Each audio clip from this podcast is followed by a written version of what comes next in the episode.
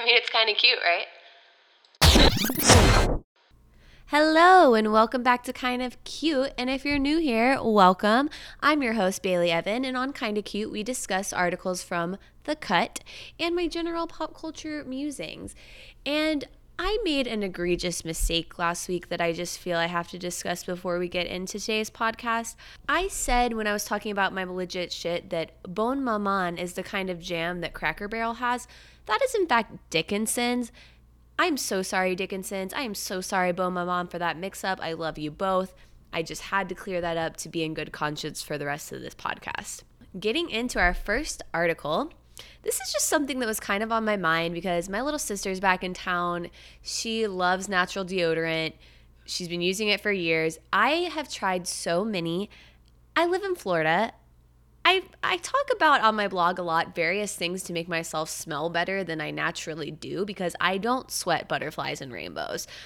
And I definitely need an antiperspirant. So, in case you're not familiar with natural deodorants, if if it doesn't have aluminum in it, it's not going to be an antiperspirant. It's just going to be a deodorant, which is basically just going to like cover up the smell of your sweat, but not stop the perspiration, which is what an antiperspirant does. The aluminum blocks the sweat from coming out. Okay, so in my experience, those never work. So when I saw that this this headline, I just had to read it because I was like, maybe this is my key. Maybe this is where it all comes together for me and I, you know, won't be giving myself Alzheimer's or breast cancer. And the title of this is Lemons Have Replaced My Deodorant. First of all, let's get it out there that I'm just as much of a lemon hoe as the next girl. I like a little lemon in my water. I like a little lemon on my salad. I like it on a fish. Love lemon. Do I put it on my body? Uh raw? Uh no. So, this is what the article says. In a trance, I went to my refrigerator, opened the produce drawer, and pulled out a lemon already sliced into two halves, stored in a Ziploc, probably having been squeezed onto some noodle dish or something. I rubbed one half along my underarm as if it were the roller head of a Dry Idea. And uh, she goes on to say that this is life changing, and now she doesn't fucking need deodorant because she just rolls some lemon slices on her underarms. Has anyone tried this? Can anyone vouch? Because I'm I'm concerned about the highly acidic nature of pure lemon juice on my delicate underarms. I just don't think, you know, can you imagine like a freshly shaved armpit and then putting some lemon slices up there? It partially sounds refreshing like a cucumber on the eyelid, but it also sounds like hell and that it would lead to uh, me breaking out in hives. Well, okay, that's my thoughts on that. If anyone can please comment on my Instagram, kind of cute podcast on Instagram. I feel like I haven't been plugging that enough. Uh, I only have 26 followers, so if you would like to be in that little founding member club, feel free to join. And I'm just going to go ahead and plug myself in the beginning here too, because I saved that to the end, and who knows how many of you are making it to the end of this nonsense. Uh, so you can find me online at Bailey Evin, B A I L E Y E V I N dot com, on Instagram at Bailey Evin or Kinda Cute Podcast, or my dog at Gurky Palm.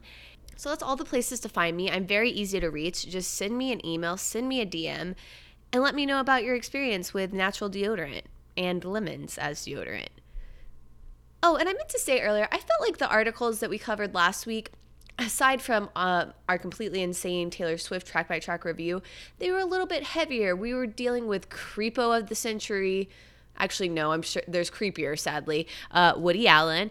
We were dealing with a feud between Martha and Gwen. You know, there was some animosity in that last podcast. So we are keeping it so kind of cute today. Really cute, really fluffy. So fluffy, it's like you could get a hairball off of it. Next up, we have the five most entertaining moments of Fashion Week so far. And this was just by the cut generally. And I chose one moment that was my particular favorite. And this is the blatant branding exercise that was the Cheetos runway show. Now, I have to start this out by saying that I love the brand branding that's happening right now. I don't know if you guys heard, but Taco Bell had a whole hotel in Palm Springs that was completely Taco Bell themed. And honestly, it looked kind of jank because I watched Jeffree Star's YouTube video where he and his boyfriend like went and got to test all the food and had their hotel room and they had like the little robe with like embroidered on it so the merch looked lit as fuck. Like I was I wanted the Taco Bell merch, but like the actual hotel itself like kind of kind of jank. But still, I love this idea. I think some of the best branders in the game right now are Taco Bell, KFC, and Cheetos. They actually might all be owned by the same parent company now that I say that. And now I'm kind of freaked out that, like, wow, that's some insane, insane branding going on. Um, but like back in the day, uh, KFC was, I think this was just last year, they were selling versions of the Colonel's black pussy bow that you could like get as an accessory and i just thought that was so genius and they have the best like you know twitters they they write all these snarky comments they get in like fights with wendy's i just love that like i feel kind of blessed i live in the day of fast food joints like feuding on twitter so to give you a little recap of what happened at the Cheetos runway show, here's what the cut had to say. Heavy on the orange, it featured Cheetos jumpsuits, baby backpacks, and as the finale, a Warholian printed dress with sew in cheese puffs. And if you're wondering why this existed, you clearly aren't the tar- target audience. I feel weirdly attacked by that statement because clearly I am the target audience for a uh, cheese puff dress. But again, doesn't New York Fashion Week kind of suck? Like it's kind of absurd and pretentious, and I just love the idea of Anna Wintour, Wintour like hearing about this Cheetos runway show and being seriously disturbed. Um, or maybe she had a good laugh at it. I don't know. I know that she was not pleased when bloggers were sitting front row at fashion shows, and now it's like, that's like all you got, honey. It's just a bunch of fucking bloggers. All right, so this is going to be our chunkiest, heftiest article of the day. And honestly, this was something I almost felt like I didn't have the brain width or energy to discuss because I feel so embroiled in it. And the amount of internet attention it's getting, I felt like I couldn't not address it. I, it already has upwards of 250 comments on the Cuts article. I'm sorry, I'm currently drinking a beer. It's passion fruit and peach flavor, if you're wondering kind of good, kind of tart. Um, so this article is called "I Was Caroline Calloway." Seven years after I met the infamous Instagram star, star, I'm ready to tell my side of the story. And this was written by Natalie Beach. I'm sure there's many of you who are listening right now who are asking, "Who the hell is Caroline Calloway?" And I don't blame you for asking that because this is a very, very niche content. Um, and the reason I feel so deep in this, and I'm going to try to, my best to give you an, an, an overview of my experience with Caroline's uh, social media, kind of the tra- trajectory of how it's gone in the past couple years, and do all of that before we get into the meaty part of this article. But bef- before I even get back into our timeline, to give you context, this article was written by Natalie Beach, who used to be a close friend of Caroline Calloway's, and helped her, assisted her in writing her book proposal and her Instagram captions. People are calling her a ghostwriter. I think that's a little unfair. I would say most of the things she was doing were always in collaboration with Caroline.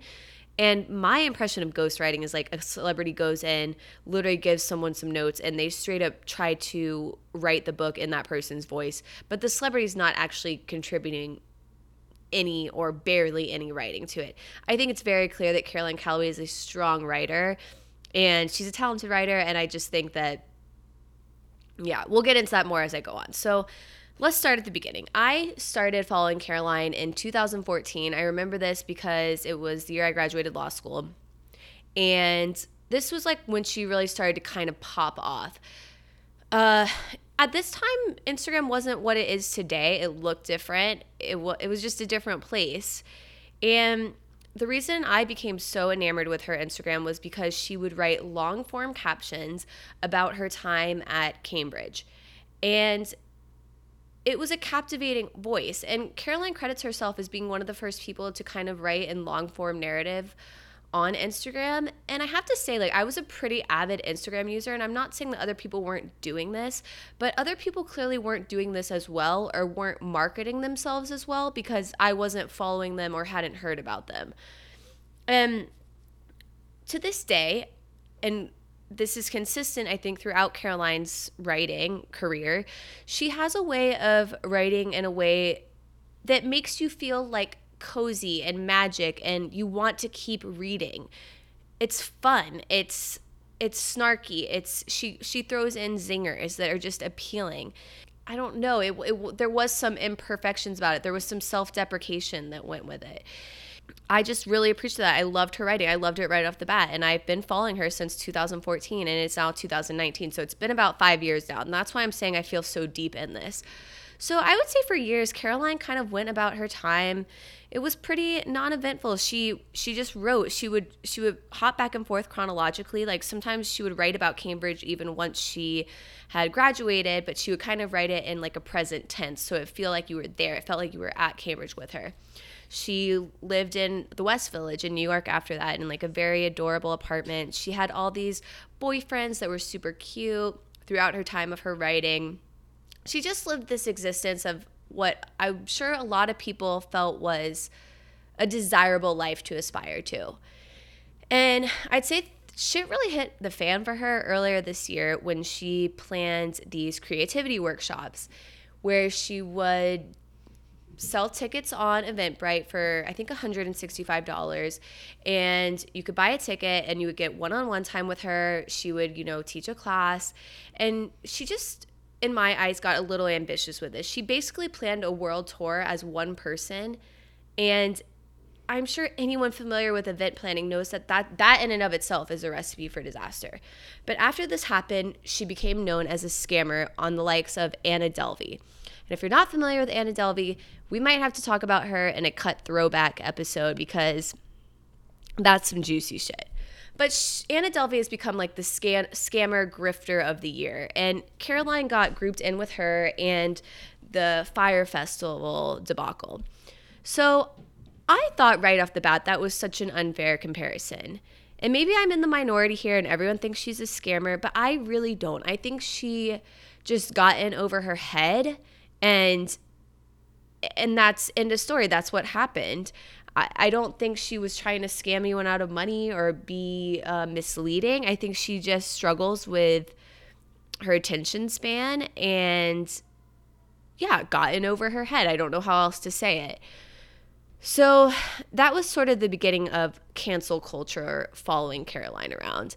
And at that point, she just had a lot of vitriolic press come about her which I just felt was so unnecessary. Like, I just don't, there's so many worse things going on in the world. And I'm sorry, if you guys thought I was here to like really give some snark factor on this, like, I guess I'm just a Caroline fan. I guess I've just been around for too long and I saw her from the beginning of this. And maybe that's where I see that her earnestness comes from somewhere. Like, I feel like there has to be some authenticity to it. I remember when she was visiting Florida, her grandparents lived in Naples and she like arranged like a free meetup and like had free flower crowns. And I remember thinking like, "Oh, that'd be like cute to go to. Like I would love to meet Caroline." You know, like I was I don't even want to say brainwashed. I just thought she was fun and cool and I still kind of think she is fun and cool. But yeah, so after that she just became really demonized in the press's eyes or at least in this like sort of niche press culture that we're in right now. She was selling you know, art. She would she would make like tie-dye titties is what she called them and they were just art that she painted and she got a lot of shit for that like that she was scamming people and not sending the art and I don't even know but to me it was pretty clear some people were getting it because they were putting on Instagram that they had this art in their house and honestly like I, I don't understand why she gets so much shit for selling art that she's hand making when people get paid with her amount of followers get paid $10,000 for posting some shit supporting a cheese brand on Instagram. Like I don't I just don't get why there was such backlash. And maybe it's because she is a privileged, pretty white girl who probably hasn't on the surface seemed to have to encountered many struggles in her life. And I think she is sometimes very unaware of her privilege just because it's so inherent in her.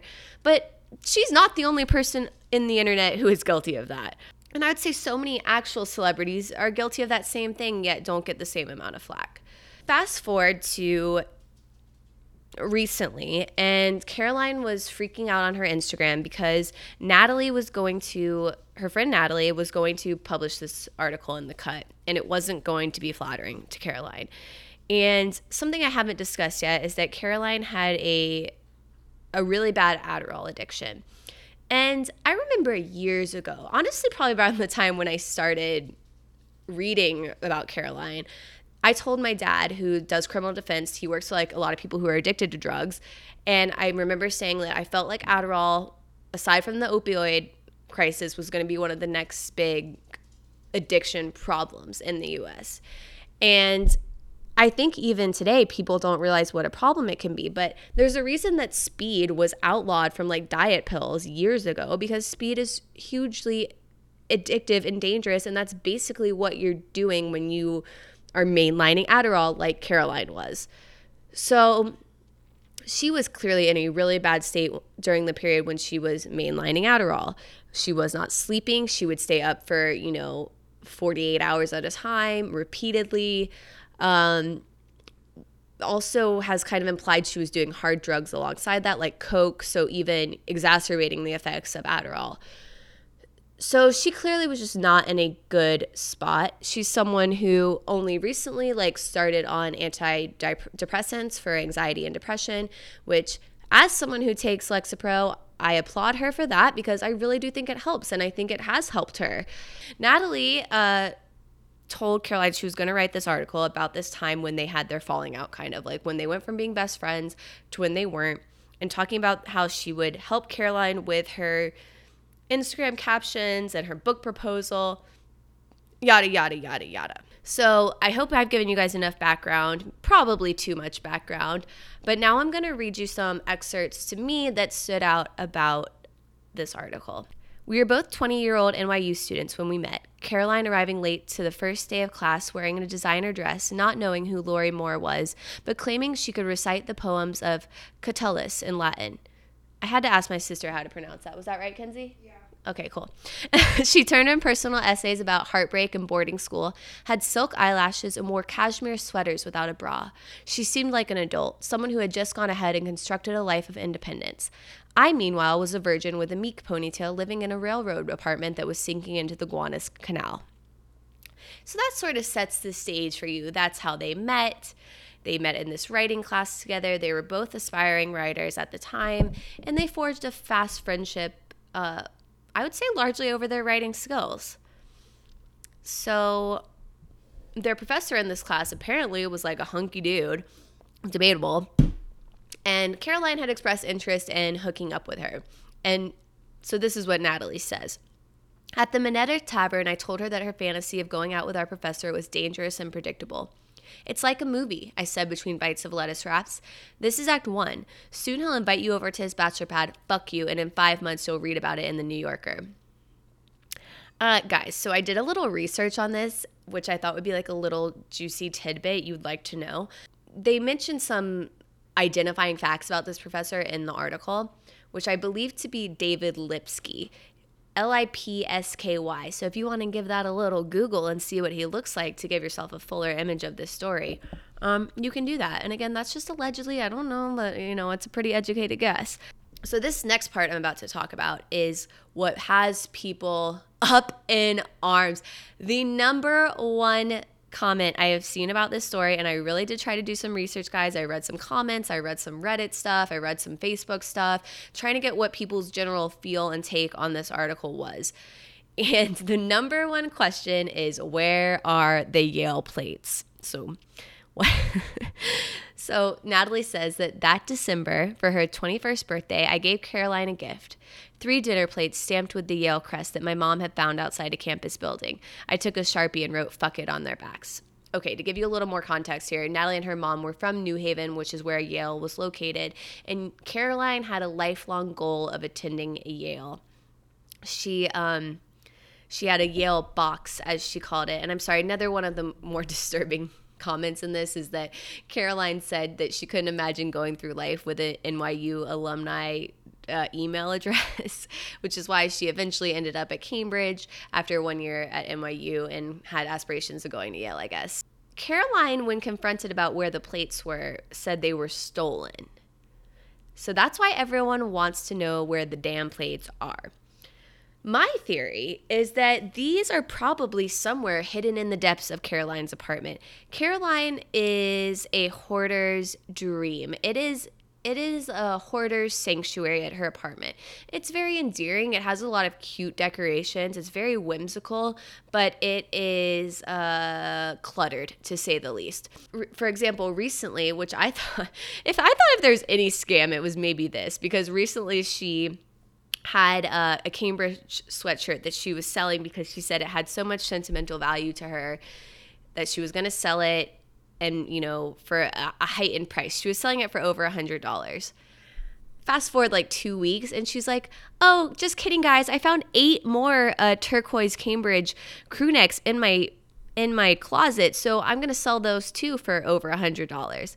And i was like i'm sorry how do you have eight turquoise crew necks and not know about it so i think these plates might be tucked in that closet along with those turquoise jumpers I mean, I would love y'all's thoughts on it. Either that or um, here's some more controversial theories. Maybe she'd like to do coke off the Yale plates because that seems like something she'd like to do. You know, it's like a mixture of glamorous and like fuck it and you know, I don't know. That just seems like something she would do. Have you if you've seen this girl, you know what I mean. So maybe in a coke induced Adderall fueled rage, the plates broke. That's another theory. Or maybe the most reasonable one is that she just straight up fucking lost the plates and because she's messy. She might have thought they were a paper plate and threw them away. Like that is the kind of thing I would not put beyond her because I'm telling you, when you follow someone for five years on Instagram and look at all of their prolific stories, you feel like you know them. And I honestly think that's part of the reason all of this has gotten so blown out of proportion and people are so opinionated about it, is because I think she has so many people who have been with her since the beginning. So they feel this sort of ownership over her that is really not merited, myself included. Like, I don't know this chick. But you know, when you see someone enough on the internet, you form opinions about them and about their habits. And especially when you're given a glimpse into their innermost living corners, and she's very open about her life in certain ways. Um, so you feel ownership and you feel like you know what they're actually doing. So, again, I wish I had more theories for you about the plates, but that's all I've got for today. I'll keep thinking about it. Uh, if she had a dog or a cat, I'd say that they were used for like dog bowls, but she doesn't. So who the hell knows? She might have regifted them. That's another theory. She definitely could have regifted them, especially when we get to a later part in this article. So the next part that I found was kind of egregious and maybe the most yikes line of this article to me was when Natalie made an arrangement with Caroline that she was going to live at her apartment. Caroline was going to pay Natalie $200 to be the property manager of her apartment, which was an Airbnb while Caroline was overseas.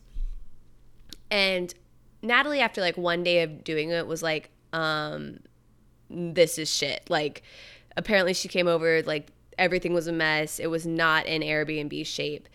So she calls up Caroline and says, Caroline, I don't want to be your maid. I'm sorry I can't help you out, but can you ask someone else? And Caroline says, Oh, no, Natalie, I would she said, her new boyfriend sitting supportively next to her. It's just you're the only one of my friends who needs the money badly enough to take the job. Oh, oh. Oh, this is what I mean about Caroline being unaware. I really don't think she does things maliciously. I just think she is that level of unaware. Like Gwyneth Paltrow from last week, you know? And I take it back because I think the most yikes line in this might be this one, which says, The last time we saw each other in person that winter in New York, I was introducing her to the man I'd one day marry. As an early birthday gift, she gave me already used Glossier makeup and a check that bounced. I would love to know, to know the details of how much this check was worth. Uh, what exactly, what was the Glossier product? Was it a cloud paint? Was it a Balm Dotcom? Was it a boy brow? I'm fascinated. Natalie, again, kind of cute needs these kind of details. So, as I said, I'm very deep into this. My general take on Caroline is that she's not a scammer. In fact, uh, Elena and I saw her at Short Stories in New York, which is a bar she like loves to frequent. And again, I know that I don't know her, so me saying this, I obviously take with a grain of salt. But I would say my impression from being in her general, you know, 100 foot diameter at, at a bar is that she is someone who so desperately wants to be liked. And I think she's even discussed that in the past. She just seems like someone who really wants approval and friendships and belonging, which I mean, hello, we all do. But I think she just wears that on her sleeve a little bit more. And that was the vibe I got from like sort of observing her at this bar. And I even posted on my Instagram that she seemed like a kindred spirit, and I wish I had said hi to her because I think she is. She loves an adventure. Her Instagram started as hashtag adventuregrams. I think she is a great marketer, like every successful influencer these days.